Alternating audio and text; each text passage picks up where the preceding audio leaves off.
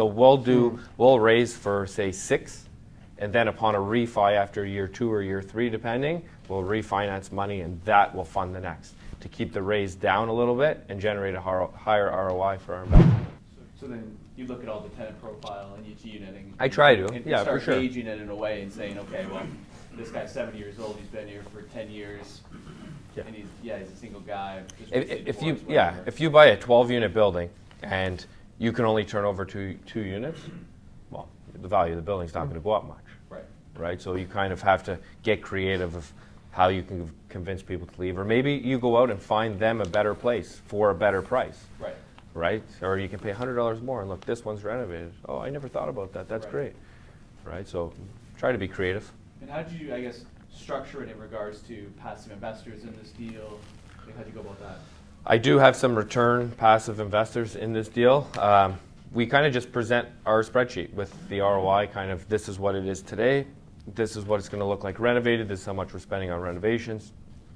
Kind of have our own property analyzer with projected um, return on investments, and then it's it's them to decide, right? Right, so then you, like, you're in it with your buddy, right? Yeah. Actually, I have uh, I have two partners on this. And that's a it- general partnership Yes, general partnership. Okay, side. So then are you cool, like, talking like splits and whatnot? Is that cool? It's totally even. So we have fifty percent equity, Yeah. and then the money side has uh, fifty percent equity. Gotcha, cool. And did, um, did, like, in regards to the money side of, of obviously the two hundred thousand dollars over the value, and then obviously the money you're putting in and the down payment, um, like, how did you guys structure that with, like, with the passive investors? It's all it's all uh, it's all there laid out. So we just let them know this is the amount of money we had to raise. This is what we're doing. So we're getting traditional financing. This is what the lender's giving us. This is the second mortgage we're putting on the property. This is the amount of money in. So we I think this one was a eight hundred seventy-five thousand dollar raise to purchase. Um, so then they got their shares depending on how much of the eight hundred seventy-five thousand dollars they've they've come in with. Right.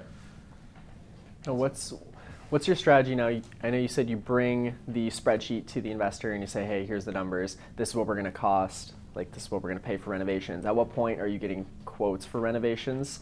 Are you viewing the property and then getting an accepted offer? That's that's just doing- based on experience. We know oh. typically based on square footage. So we'll hmm. go in there when we're looking at purchasing, do a few little measurements here and there, know the type. Like I use all the same paint, all the same flooring, all the same bathtubs, uh, backsplash, all that stuff in all my units. Right. Right. Same fridge, stove. Uh, we put the microwaves in with the fan. With, with So the literally, just by square footage, you can get a rough idea. Yeah, pretty much. Right. Give or take a few thousand bucks. Right. What and then you have common area. Does does it need a roof? Uh, does it need this? And and you kind of do your raise based on all those numbers, right? And then and then another thing too. So say uh, thirty thousand dollars a unit. You have a ten unit building, so three hundred thousand. You're not going to get those ten units done within two years, or at least I don't think you you will. So we'll do hmm. we'll raise for say six. And then upon a refi after year two or year three, depending, we'll refinance money and that will fund the next to keep the raise down a little bit and generate a higher ROI for our investors. So you're refinancing it without the project being one hundred percent Yes. Done? But Well, with, with, with the amount of lift on lift on some of these, like you kind of have to, or you're keeping you know millions of dollars in a deal. Right. Right. So to save, to save the amount of money that then you have to go um, and ask from investors in a way, because, y- because that's smart, because you know you're not gonna have the work done within Yeah. like two months, like, this is gonna be a process, right? And th- yeah, here's here's the other thing too is what happens if you get to your seventh and you've ran out of money now? What do you do? Well, you've generated so much money in a short period of time.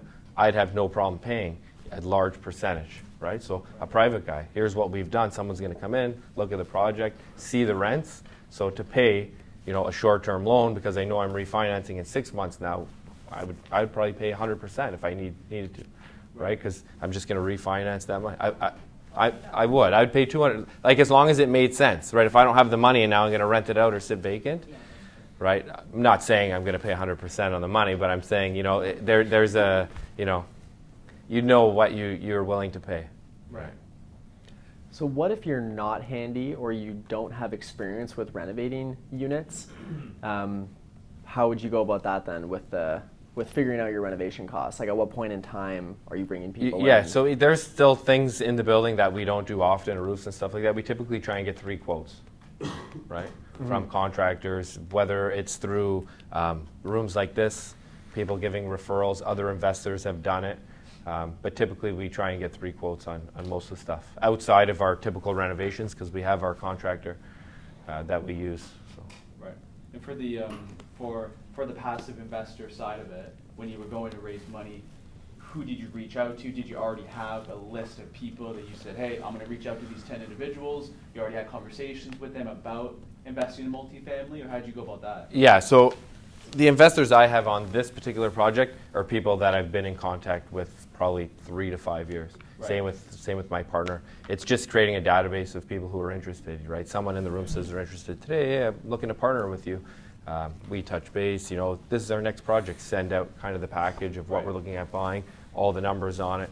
You know, and typically I was I was telling you earlier that I was sitting with uh, with a mentor last week, and he was saying typically the first real conversation you have with someone about uh, investing, expect to have a dollar in your hand no sooner than two years. Right. Right. So it is a bit of a longer process, right? No one's just get well. If, sometimes it happens, but that's a bonus, right? You're not going to meet someone today and say, "Oh, yeah, here's a hundred grand," which which does happen, but Right. don't expect that. And I know this is, this is more nitty gritty, but in relation to, okay, so let's say, like, let's say here somebody in the room is interested, right? And then, you know, they come up, they start a conversation with you, and then you guys start talking. Like, do you, do you just use like a simple Excel spreadsheet? Like, just put names, So- email, phone numbers, details, like, I know it's nitty gritty, but. curious. Yeah, it gets put in like a CRM. Yeah, So, and then we have our own follow-ups and stuff like that, Right. and send out newsletters of what's going on. Sometimes it's if we sent out a past project, like for example, the seven units that we closed in November. Right. People were thinking about investing, kind of said, "Ah, "I'm not ready yet." We've sent out updates, Right. Right, saying, "Here's what our property has done," and then now the new one coming up, that'll be sent out saying, "Here's our next project. What do you guys think? Are you looking to partner?" That, So- and I'd imagine you have somewhat of a gauge too. I mean, how many, I don't know if you know the number, but in your database of investors, like how many investors do you have in there? The Between my partners, there's probably about 150 people who are interested that we Right. send out. Like if we do a live webinar, it gets sent out to the same people. Right. And do you kind of gauge that, like each person, like fifty grand here, hundred grand here? Like, do you know if, like, roughly I mean, how much depends. you could Yeah, so you'll have like you'll have a warm lead, someone who you think is interested. You're going to spend more time on them. Someone who is just looking to learn, um, which is fine too. That's great. We're always willing to teach. Is it on top of our- priority list? Probably not. Um, but yeah, we, we just keep a list of warm lead, cold lead um, type of thing, and then yeah, we'll have a little, a few little notes in there, thinking Right. about investing X amount of dollars or so on. Right. Right. And do you then, this is getting more nitty gritty, but then do you categorize and say, like, this person is, um, say, an A, an A, like an A investor, B investor, C investor, that then, like, you take them out for coffee once a To- month? To be honest, if I if I got to that point where there was enough people in the database, Yeah. I'm sure I would. But Yeah. you know, we're it's, it's still you know limited amount of people who are actually investing, Right. and that's that's one of the struggles getting into multifamily as well as actually bringing money to buy these buy these things, right? Because it, it costs quite a bit of money, right? And Right. on the next project, I'll, I'll get into that. but- Yeah, no, that's, that's amazing. I mean, because I just like the, because I know as a realtor that we have our process for keeping in touch with clients, keeping in touch with, you know, past leads, right? Yeah, But it's, yeah. it's, it's pretty much the same concept when you're an investor Yeah, pretty much the same concept, Like yeah. you're just keeping in touch with folks over time, and then, you know, then you do a webinar, you see how much you can raise, or you do a, you know, a, a conference call sort of thing, and then you just figure it out. Mhm. Um, so like right now with the, with the investors that you have in the database, like how much do you think comfortably you could raise for a purchase? One and a half million Yeah, that's Yeah. awesome. And how, like, how long, let's say you brought of a process. opportunity- So what we've done recently is um, we've met a few people who are really good in the social media uh, platform.